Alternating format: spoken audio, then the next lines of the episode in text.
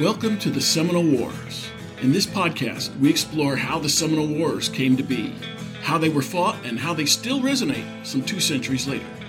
I am your host, Patrick Swan, and our show is a production of the Seminole Wars Foundation, found online at www.seminolewars.us.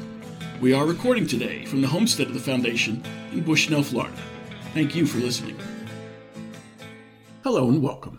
Pioneer life was tough all around.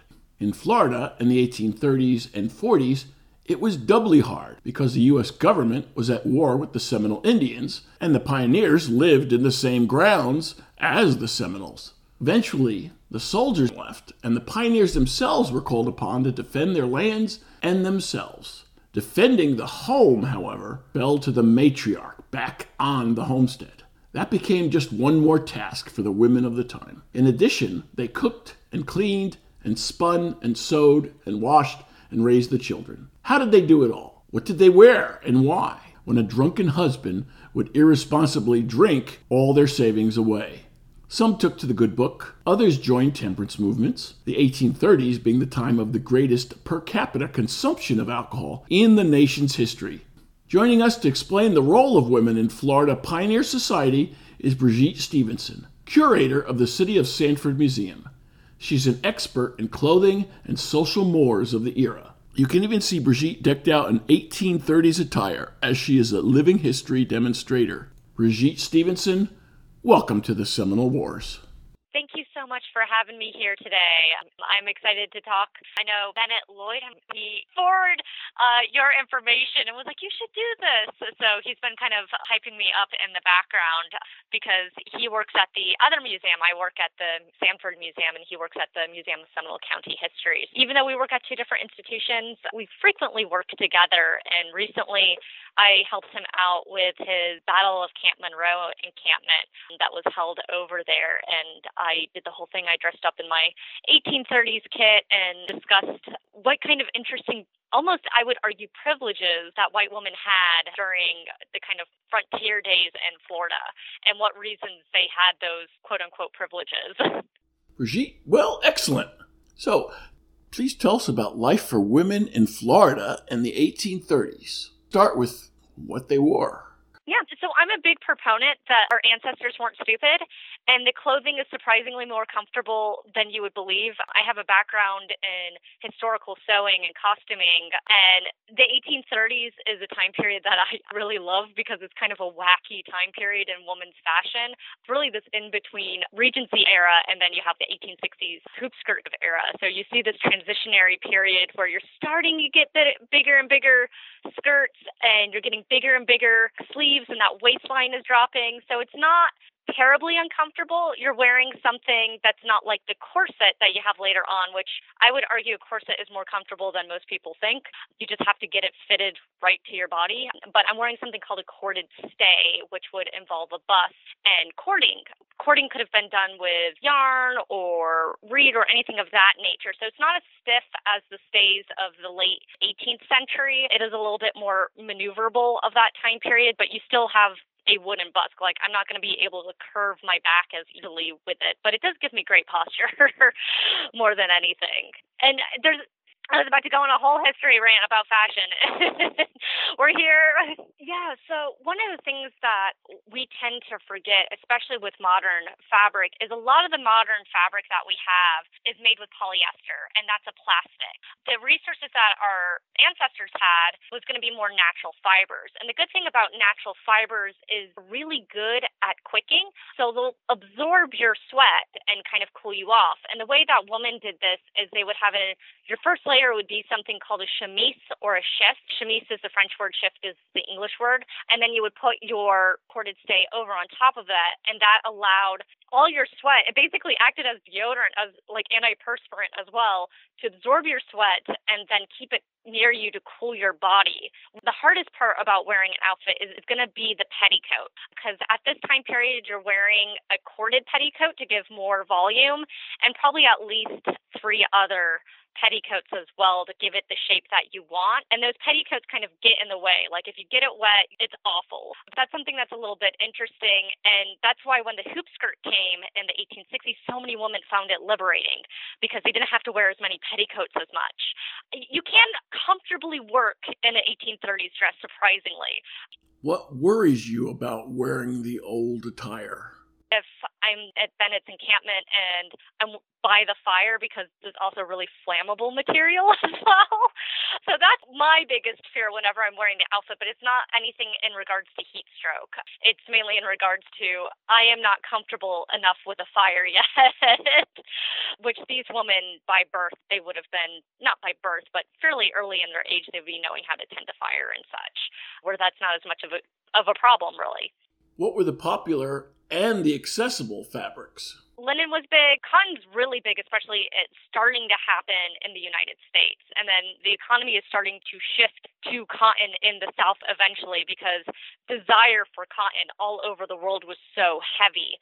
That was a big thing. But linen and wool, usually wool was actually cheaper at that time period. So it's interesting to whenever I am making an outfit, I can always have to curse to myself because wool is one of the most expensive fibers out on the market right now, when in the past it was much cheaper. That's one of those things that's interesting how it's flipped, like how lobster used to be considered a poor man's food, and that's not the case anymore. but same thing goes with fibers, and that's really just what's the labor and how much access that we have to it. Because anyone could own sheep and then spin the fiber themselves and be making their own fabric. Some of these women, especially if you're a pioneer, you were expected to know how to do these things and spin your own wool and weave your own fabric itself and, and make your own dresses. What's the difference between some of these fabrics? The plant cotton will create this little fluffy thing to keep the seeds, and that's where cotton comes from. And then linen comes from flax, and that's a pretty labor intensive process to get that out too, because you have to like submerge the flax in water, I believe, and then take it out and let it dry, and then you have to like use this looks like a medieval torture device to break down the fibers to get the actual stringy, thready part, and then you have to. A lot of these uh, fibers took an immense amount of time to process to even get it to where there's a proper term for it, like when it's just unspun fiber, and then you would spin it yourself. A lot of people don't think of that. They think of point A and point B. They think, oh, well, you share it, maybe you clean it and then you spin it. But there's a lot more to that process than most people realize. And I'm sure there's some of you who are listening that may have spun your own wool or do fiber arts, and you're just like nodding in, in, in the background, like, oh my gosh. Because uh, there, there is there's a lot to this process, and we tend not to, to think about that with clothing because we're in the age of fast fashion. You can just go on Amazon and, and buy a dress for $20 and think nothing of it. But you have to remember that many people didn't have access to that fast fashion and the clothing that you would have would last you for years and you would have to know how to fix it and mend it or even how to alter it to make it into the most modern of fashions. One of the things that i always find interesting in the museum world uh, especially when it comes to textiles is how the 1860s we don't have a lot of skirts. We have a lot of the bodice but all that yardage of a skirt from the 1860s was used to make other pieces of clothing later on because you wanted to reuse what you had if it was good. And once those big voluminous skirts weren't used, weren't as popular, that's a lot of yardage you can use to make something beautiful. And in the 1830s, you actually kind of see something similar with the sleeves. And 1833, really get the, what's called the leg of mutton or the gigot sleeves. They look like these giant balloon like sleeves, and they actually used what I like to call my little swim puffies. But they were these puffers, these undergarments that you would put to the shape of that giant sleeve in that time period. And what you start seeing happening in the la- later part of the decade, in the 18, late 1830s and early 1840s, is that that volume starts going lower and lower on the sleeve area, like it's not as high up. And people are basically kind of playing around with pleating and decoration and that sort of thing to change the shape of this, but it's still the same fabric from the early part of the 1830s. So it's just one of those interesting how fashion changes makes sense with the materials that people had and how ready people are able to consume that style dictates what's popular. That and also the Parisian fashion plates are eventually coming over and people want to be like how it is in France. I always heard the statistic, and I may be wrong with this, that most people had like three dresses, three outfits. And one of the reasons behind that is because undergarments that you have, all those layers of petticoats and that chemise and stuff, that's the stuff you're regularly washing. That outer area, unless you're getting it dirty, you don't need to wash it as much because it's not directly at times touching skin because all these layers. You would occasionally want to wash it. like it's not like, oh no, never wash it. But it allowed you the opportunity to wear the same dress over and over again, especially if you have an apron. And you see actually decorative aprons coming into fashion in the 1830s. There's a great book that's called The Workwoman's Guide. I saw one review saying it teaches you everything of how to be a woman in a little book. But what's great is it talks about how to make your own apron and what style of like what class of people are wearing these outfits or what's a good outfit to make for your servant what's a good cap that you need to make for your servant and so on and so forth. Um, and it's a really a great directional guide of a showing what different classes of people are wearing, but also just how to make those those items. I've made a couple. I think I've made a hat, uh, like a bonnet from the Workwoman's Guide, an apron, and part of a bodice using it. And I just have to laugh because you're using math that like I'm like, oh my gosh, why is the pattern makers better at math than I am? I have to always kind of call my friend that's better at math. To, Can you please help me do pattern math, uh, please? I'm not great at that, but I'm better in history. I always find that interesting that our ancestors aren't stupid. They were using mathematics, they were using these things to help with their everyday lives more than honestly sometimes we do. Luckily, we have calculators to help us out. How did one decide which of these fabrics to use? One part is just knowing what type of cloth you want. You want, with cloth, there's the fiber content, which is your wool, your cotton, your linen, and then you also have your weave. So you have twill, and that's a style of weave. You have satin or sateen, um, is a type of weave, and all these dictate how strong it's going to be. You need to realize on the loom when you're going to do that. A lot of the times, again, your outer garments are being protected. I've seen in the Workwoman's Guide a direction of these things to basically guard your sleeve that you would put on over when you were doing work work. Aprons were huge because when you were doing work, you could just, your apron was the thing to get dirty. You wanted materials that were pretty strong. And back then, most like when we get like cotton broadcloth today it's it's not how it was in the past it's a little bit more sturdier that it in the past how it was created. So a lot of the materials that, especially if you're doing reenacting or living history, there's just you can never be 100% historically accurate because some of the weaves are just not done anymore. They're not done to that standard or that quality unless you want to make it yourself. If any of your listeners want to try to take that challenge on, that's always a delight. The other thing is just how you sew it, the construction of the garment. Certain stitches, because remember, this is before the sewing machine really took off. So you're hand sewing making these outfits. And in fact, one of the dresses, I had a dress that I wore at the second Bennett's encampment that was completely hand sewn because I was crazy and I wanted the challenge of it it. So with that, I looked at techniques, looked at the different types of, of hand sewing techniques that you would have to do in order to make these sturdy garments. And one of these ways is by back stitching. So instead of just doing a in and out, in and out stitch, you would go back every stitch to do it. It's more laborious, but it makes a stronger garment.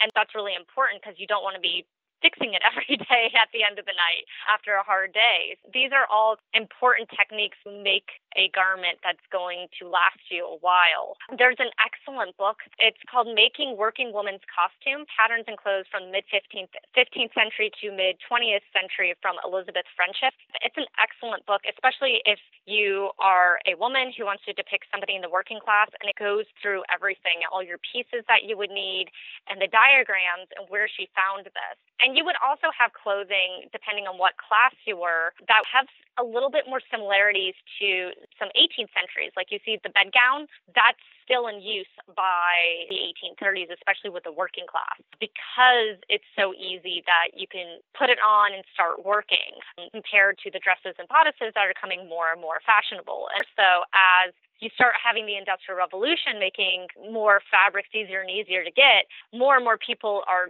being quote unquote more trendy if that makes sense and so you have to find ways of course upper class has to find ways to make it more and more difficult to be trendy so they can show that they have wealth one of my favorite things and this is mainly seen in europe there was a term for a woman who was a working class woman who would hang around and be a kept woman to college students and then later on artists called a grisette. And the reason why they got that name is because of Gris, which is gray in French, and because gray fabric was the cheaper fabric. So they would make these dresses that were very on trend and very on say, but they would make it out of gray fabric. and so this was I, I always found that an interesting kind of example of how women were kind of being like, how do I stay on trends? How do I do that? What do I have to forfeit in order to have that happen? Today, unfortunately, it's a similar way that we want to be on trend because it gives women society still thinks looks are very, very important for women. And that was the same way in the past. And you can gain some power by looking your best. That's why fashion is incredibly important, even to this day, of dictating who you are and how you can raise above your station is another thing.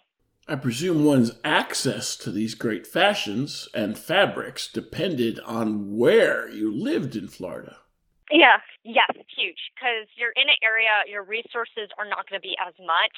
And you also have to talk about where in Florida you're settling. Because the peninsula is going to be the main areas. You have Pensacola, St. Augustine and the up and coming Tallahassee, which is kind of a sort of the blue area. And Tallahassee eventually gets a lot of cotton plantations they grow in the area and stuff. So you're going to have more available cotton, but you're also having probably things shipping to St. Augustine and Tampa. Even I've seen a couple of articles discussing Tampa in the 1830s. So these kind of ports would bring in other fibers and other goods, and that's going to raise the cost. You can't have it. So if there was a way for you, if you had a farm then wool is going to be a good bet for you. But it's hard because you have to shear them. I don't really know how well sheep do in Florida, in all honesty. and that's something I have to kind of think about. Florida specifically, we get cotton and really up in the north part, but I don't know with other areas how I would have to kind of look at, at rolls and lists of how much things were being made. Because if you're somebody who is out trying to homestead, eventually homestead or go in an area that isn't as populated, make a farm and try to be the dream, which was a lot of people in Florida, which is have that plantation lifestyle, then it's going to be harder for you to get access to materials. And what are you? You're probably making your own fibers, but with what? Cotton or wool? I'd imagine linen would be very difficult to, to get access to, but I may be wrong in that. So if somebody knows, I would love to know the answer to that. That's something that I probably need to add to my research. Florida is also it's very hard to get to point A and point B depending on what person. If you're staying in one of the, the cities, I imagine that would be the case. But if you're trying to make some a life of yourself, especially with this idea of plantation gentry that you would have in the more middle part of the state, you're definitely going to have to travel more than you would ever expect. How did the legacy Spanish laws affect women in Florida in ways they didn't in other states? Women had this very interesting thing in Florida that we were one of the first states to allow married women to have their own property. One of the reasons behind that exactly staying put is the main thesis because Florida is a colony at this time and they want people to come down and settle and they want what their ideal person is to settle there. You see all these things, especially done by the United States. That originally, there were some loopholes, and then the United States added more protection in order to get women to settle because at this time, the woman's realm is the home, the domestic realm. And so it can be argued what is more dangerous to the Seminole, the man who is stationed here and is going to fight a battle and then go back home? Or is it the woman who's going to make a house and stay on their land and do what society expects them to, which is make a home and stay put. And that's important when it comes to the Seminole Wars to understand. You hear these stories of the Seminoles killing the men, women, and children. It's absolutely horrific. I, I'm not trying to say, like, no one's good in the story. The reason why isn't because they're horrible people, it's because that's a direct threat to have this colonization happening on their land with these, especially white women who were given more privileges and more civil liberties. It's not like they're listening to the early feminist groups up in Boston and New England. This is done for a practice. America is such a diverse. The joke is like it's a bunch of states in a trench coat calling itself a country, and it's even more so in this time period. Each state has its own identity, and not only that, Florida is interesting because we were back and forth. We what is it, the Seven Flags of St. Augustine, and we're already an anomaly at this, at this point when we be, become a colony colony of the United States. When I was talking about married women having the right to own property, just to kind of explain a little bit, before in the past, the moment you marry, all of your property becomes your husband's property. Florida didn't necessarily have that. Florida had it where, due to Spanish land laws and property laws, because in Spain, you inherit from both sides of the family, which is why a lot of Spanish last names have both the maiden name and the surname in it, which shows, and usually at this time, woman, it wasn't like, oh, they're amassing vast amount of property. For the most time, like your husband would take care of it once you got married, and it was really mainly for your descendants, your children, especially male children, that would get access to both sides of the family's inheritance. But what happens, especially when America comes in and they keep all these laws, they notice that, especially in divorce cases, because Catholic Spain really did not like divorce. America was I don't want to be like it was okay with divorce. It was just easier to get than than Spanish place that was under Spanish rule. So they see that woman discovering, oh, I can, I can own property because it's technically under my name. And if you got married, I think it's like half of your property. You could come with property before your marriage, and that would be considered your own. Once you got married, you and your husband started amassing property. Then, if there was a divorce or something happened, you were entitled to half, which is interesting. The United States actually, once discovering this was happening protected them. It was really because of the Second Seminole Wars. And there's an excellent book that goes into depth about this called The Threshold of Manifest Destiny Gender and National Expansion in Florida by Laurel Clark Shire. She's written a bunch of articles that you can access for free as well. One that I was able to find with no scholarly paywall, if that makes sense, from Project MUSE is The Rights of the Florida Wife, Slavery and U.S. Expansion and Married Woman's Property Law by her. She's the expert of this niche topic. When I'm doing my second person living history, I love talking about what she said because she's a very good at explaining not only white women but freed black women because Florida itself had a fairly substantial free black population due to Spanish rule, just because they had slavery under Spanish rule, but it was a little bit easier to gain your freedoms underneath Spanish rules than it was in the United States. And that's one of the reasons why a lot of enslaved people started escaping Florida, and especially during the first Seminole War. And you see this even with the second Seminole War. One of the reasons it kept going was because of these southern plantation owners, especially in Georgia and other places, wanting to do a firm stand that, quote unquote, our property should not be escaping down to Florida and being protected by the Seminoles. That was a huge issue. You have to remember there's also a huge fear in the American South at this time with slave rebellions because of Nat Turner. That's another thing going on in the background during this time period. So she's really good at talking about the various different ethnic groups and how they're treated differently under um, the law. Free black women should be able to access these liberties as well. And you see in various court cases, that's not the case compared to white women who were able to get some property. And I'm not saying it was easy. There's a lot of cases she goes into depth discussing how a well meaning cousin would start helping you and then make you sign a document that took over her entire estate and signing it over to him because she didn't know the legal jargon. And that was unfortunately a pretty common occurrence that was happening because if you're someone who is not trained in law or understanding this, it's so easy for somebody that claims to be a loved one trying to help you out steal what you deserve under that that's something that's also interesting as well. Going back with this idea of woman being the home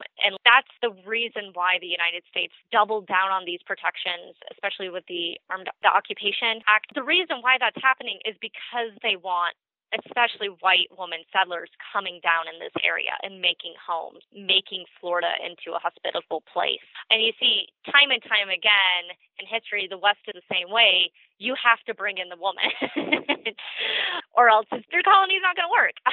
um, for multiple different reasons. Women provide labor, they provide uh, children, they provide what is a homestead and making someone stay stuck, if that makes sense, compared to a military battalion that's going to move around.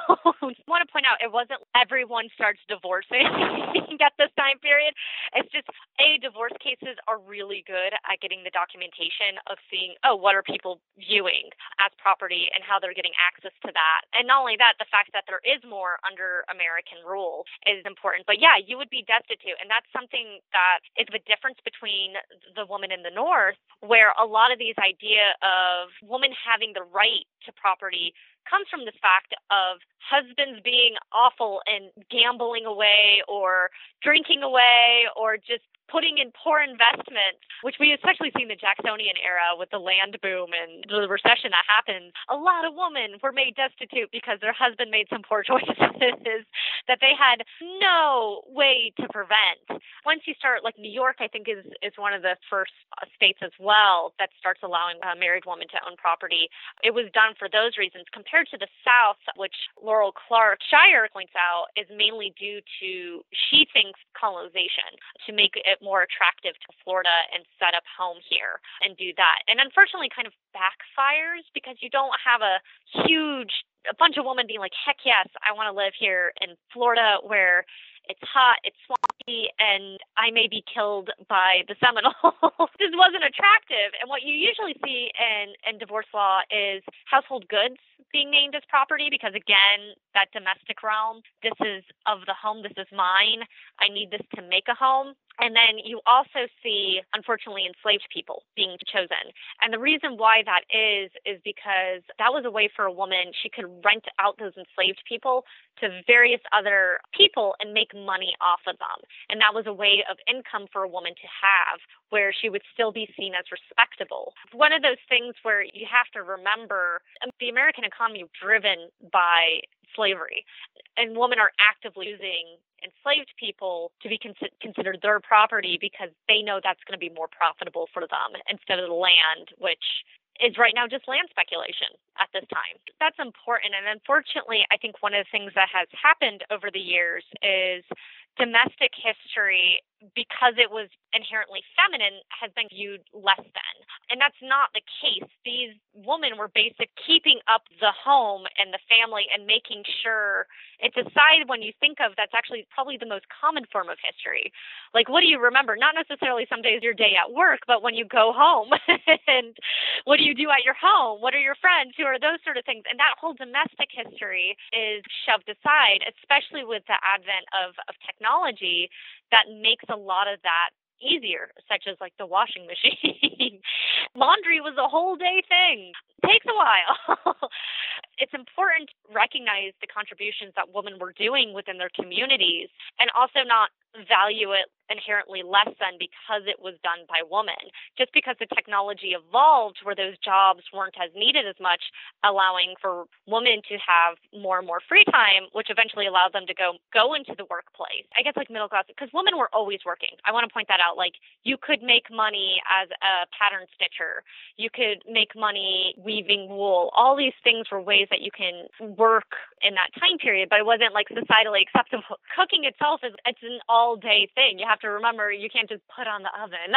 um, you have to get the fire, kindle the fire, make sure the fire is at the right temperature, and that's an art in itself. You have to know roughly by just holding your hand up, like, okay, it's 375 degrees, um, or this is right, and how long I can cook it for, and how long do I have to tend the fire in order to cook it. So all these were important jobs in order to keep a community going. That's one of the things with the Industrial Revolution. A lot of these jobs disappeared, and these jobs, unfortunately, you could pay it outside of the house, but inside of the house, they were never essentially paid for all this labor that they were doing.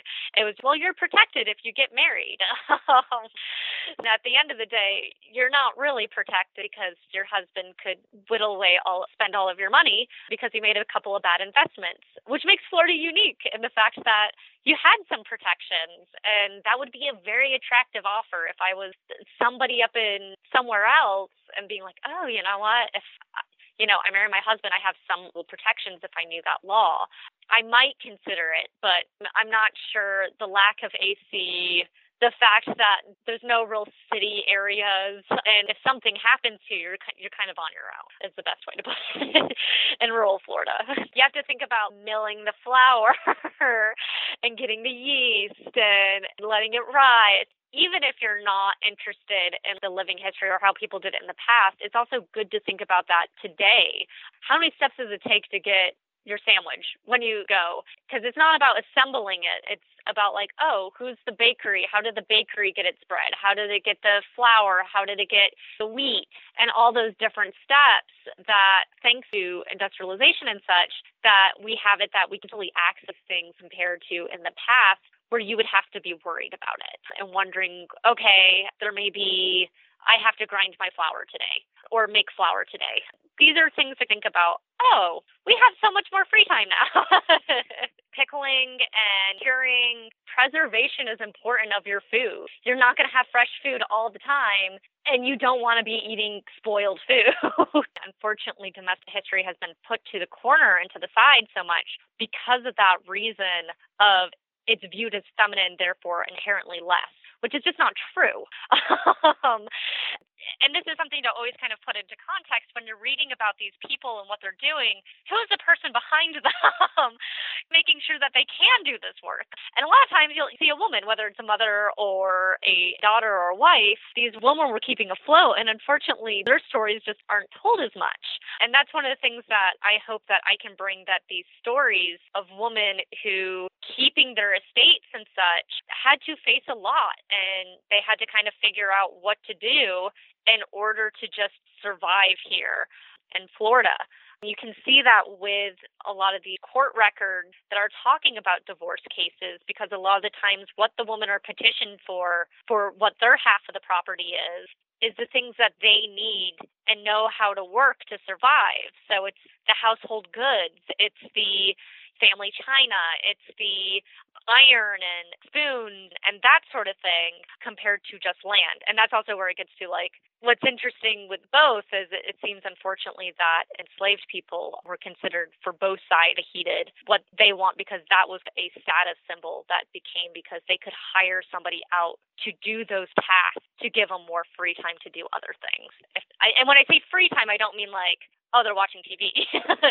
I, all these things are things that what is free time is is not what we expect today because we have leisure time. It's not like I'm gonna go and watch my Netflix. Probably like, oh, I finally take care and darn that sock that I needed to darn for a bit. So it's important to see all these groups of people working. I want to point out us having leisure time is not necessarily like, oh no, people in the past have it so hard.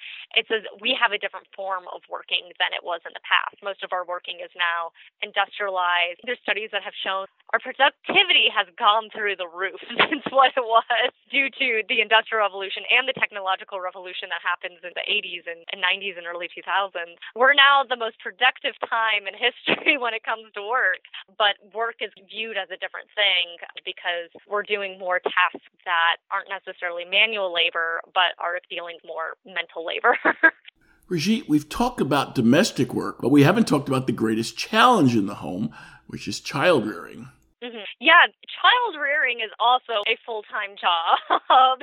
and you also have to take into consideration when this woman and she's doing what society like is pregnant as well going through that and you have to remember there's fear of death i think your risk of death and pregnancy goes up 20% each pregnancy you have there was a wonderful where i read a diary discussing how a woman had her burial shawl underneath her bed right before she went into birth because she was so afraid she was going to die. And she wanted to make sure that everything was ready in case she did die in, in childbirth. Do You have that also hanging around all these women, oh, like, oh gosh, having children is definitely what society expects of you, but you may die. and then you have to think about what's going to happen to your husband and your children, and if your husband can take care of your children. And usually see really fast that, that men just instantly get remarried in the past to take care of the children, or sometimes they will even send their children out after the death of a wife to other families because they don't know how to take care of the child in a way that's best while working to provide that income. Because it really, to have a home, you need to have three different people helping you. All these are important to recognize what women were doing and how they were making an impact that we tend not to think of. So. a lot of the times there are especially in larger families that there is usually a daughter who stays and takes care of the parents especially as they age. Interestingly enough we're starting to see that trend actually come back because of how long how much older we're able to live now. Um, and we're seeing people once again trying to take care of and that that would happen. So with single woman the expectation to get married is big, but it wasn't like you're a horrible person if you don't get married. As long as you kept within the societal structures of, I am helping my family and I am helping my home. And that's a big thing if you are part of that domestic realm, you're going to be viewed as a good woman, if that makes sense. but the moment you start going out in that public realm, and there's ways that you can do it, and you start seeing women, especially in the 1830s, playing around with these ideas of how to do it, whether it's working in a factory to earn extra money or selling what you may have had in your cottage industry. Those are definitely factors that you're still a standing citizen. But you also see religion. The 1830s had this Second Great Awakening, which was this religious movement that focused on one's spiritual connection to, to God. And what you start seeing with this movement is actually a lot of women get really involved with it. This is more up north, but you do see some of it trickling down to Florida and the South, where you have women feel like it's my moral obligation to make sure that the men around me are good, upstanding Christian citizens because I have this personal connection to God.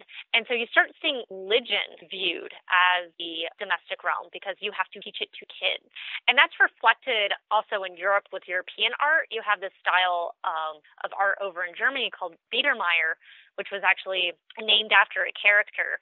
And it's very in my eyes, like very saccharine, if that makes sense. So you have especially if you look at like like Peter Fendi is one. He was one of these Biedermeier artists. The art that he was paid for was mainly these images of women. They're praying with their they're teaching their children how to pray. They're doing things at the home. Their husband has come from the hunt. All these things that show what is the ideal feminine at this time period. And so as church becomes more involved, that this is part of the home, you start seeing women kind of press like, okay, if, if church is part of the home, I can proselytize a little bit more. And, and you definitely see that happening at this time period.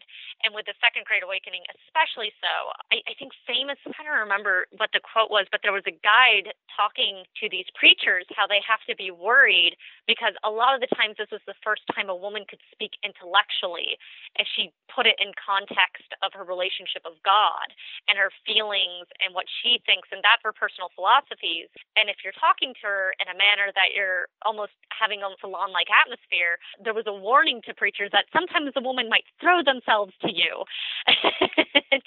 and you might have to worry about that. Famously, Harriet Beecher Stowe's brother got in trouble for that. He uh, turned out he was um, uh, seeing other women on the side as they were having intense spiritual conversations. Brigitte, we've talked about domestic work, but we haven't talked about the greatest challenge in the home, which is child rearing. 30s is the time period in American history where we drink the most. so we drank almost what three times what the national average is today in 1830s. and and again, this is drinking culture was hugely important to America because it was an important part of creating public spaces. For women, if you don't have the right to access property as a married woman, your husband could drink away all of your money. Not only that, you have you have the industrial revolution. So in the cities, you have these jobs where you're dealing with major machinery. So if you get drunk on the job, you can die. And that's another thing where, oh no, husband has lost all the money because he died because he was drunk on the job. And you see the argument, especially in this early period, the argument being, especially in the South, you see this not necessarily as much in the North. The North is trying to, because you have these intellect circles, especially in Boston and in Seneca, you're seeing more the I like we deserve this as women. We should have equal rights because as women, we we're humans. Um, but down in the South, they make this argument mainly that if we are supposed to take care of the home, uh, we can't do that unless we have a voice that allows us to talk about alcoholism and prevent alcoholism happening. And so this is the time period where teetotaling starts becoming more and more popular. Prohibition starts being talked about that we should do these things because a blight on our society. These are all important things women have to worry about with alcohol consumption. And you see them going to I think in the in the second Civil War they used to have rum rations and then and then it changed to just coffee and sugar. so one vice for another vice. like caffeine caffeine's a little bit better on the liver, not necessarily on the heart, but and you get temperance. It's holding this idea that with the Spanish laws that married women could own property that is their own. It's also striking down this is the idea that we want specifically white women to come here and settle and have land here and stay in these areas where the Seminoles are located because it's we need to start moving. We need to have a reason why we're doing this. You have to remember the Second Seminole Wars were pretty unpopular. Uh, it was a long war. It was expensive. and especially near the end of it, the discussion of human rights. I think famously, the bloodhounds that were being set caused a huge uproar from people like, okay, this is too far. We may not necessarily believe that the Native Americans should have the same rights as we do, but sending bloodhounds is a bit much. Uh, so with this, it's being like, well, we have to have a reason why we're pushing to the state. The Armed Occupation Act makes it easier to have that. Makes it easier to have people go down in that area and settle there and make a home, make it kind of appealing for women. And you do see some people do it. It doesn't go as planned. I've seen cases where a lot of the times land that's done in a woman's name may be somebody who comes from a wealthier family and uh, they want to make sure that their daughter keeps some money after she gets married to somebody. So it, she's not even in Florida; she's out, out somewhere, but she's technically holding on to this land because it's a way for the wealthy to uh, keep the money in the family. Like today, there's certain things you can access if you have enough money. um, I would like to do some research, especially with diaries of this time period, talking about oh, I had to get the gun today, and I was worried, and then it turned out it was just a giant hog or something. But to show, oh, both parties have to be armed and ready to go to protect the home. Are you going to be doing things that are considered at that time period more masculine? Or was that up to your husband to take care and defend? Uh, and that's something that I would, would love to see more research on. One of the things that's interesting is when you have an attack, especially on women and children, most people are like, that's awful. And this immediately paints the Seminoles of, you know, these are really bad people. they killed both the woman and children of, of these plantations it's great propaganda for the United States Army because you see these images floating around and it shows, oh my gosh, maybe war is right. It's a right and just war that we have to keep on doing this because they're going to just keep on killing the women and children. And that's not right. They're innocent bystanders in this. They're not military combatants. And that's important. Like, that's horrifying to think, oh, they're just going to kill anyone. I wanted to circle back. It wasn't because the Seminoles were bloodthirsty, awful people. No, it's because of that reason that they're making a home in, in that land and they know what that means. They're trying to send a symbol of please get off. We're willing to risk it all and even kill women and children for this. But of course, it's not interpreted that way. It's interpreted like, yeah, this is a just war because these people are awful. I'm laughing because it's awful and it's a nervous reaction. Brigitte, we're almost out of time. What would you like to add?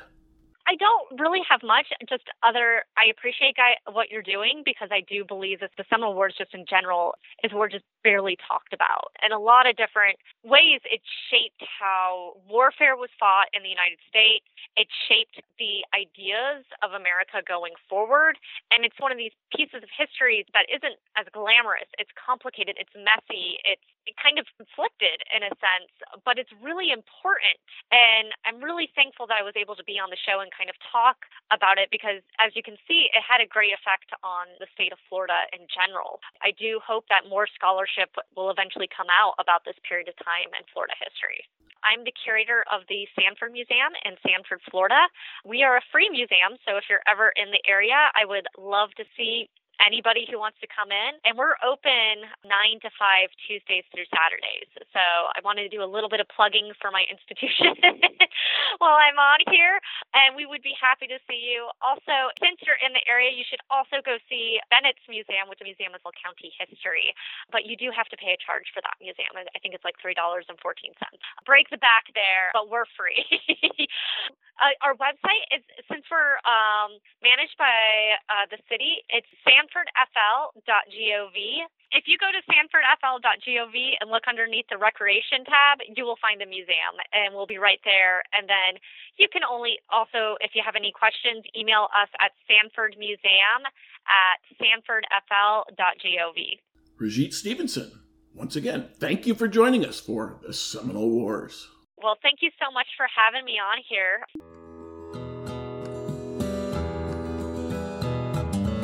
If you enjoyed this show, please take a moment to like us on Facebook at Seminole Wars Foundation. Leave a review on iTunes or your favorite podcast provider. Your reviews and comments help new listeners discover us and help us keep the show going. Visit our website at www.seminolewars.us for blogs, articles, news, books, events, membership information, and how to subscribe to this podcast. We'll be back soon with a new episode of the Seminole Wars Podcast. The Seminole Wars Foundation is a 501c3 nonprofit organization dedicated to preservation, education, and publication of Seminole Wars history throughout the state of Florida. This podcast is copyrighted the Seminole Wars Foundation 2022. All rights reserved. Front bumper music, The Devil's Garden, Roast 'em, provided by kind permission of Reedy Youngman. Back bumper music, Second Seminole Win, by Jed Marum and Ricky Pittman, courtesy of Ricky Pittman. All rights reserved.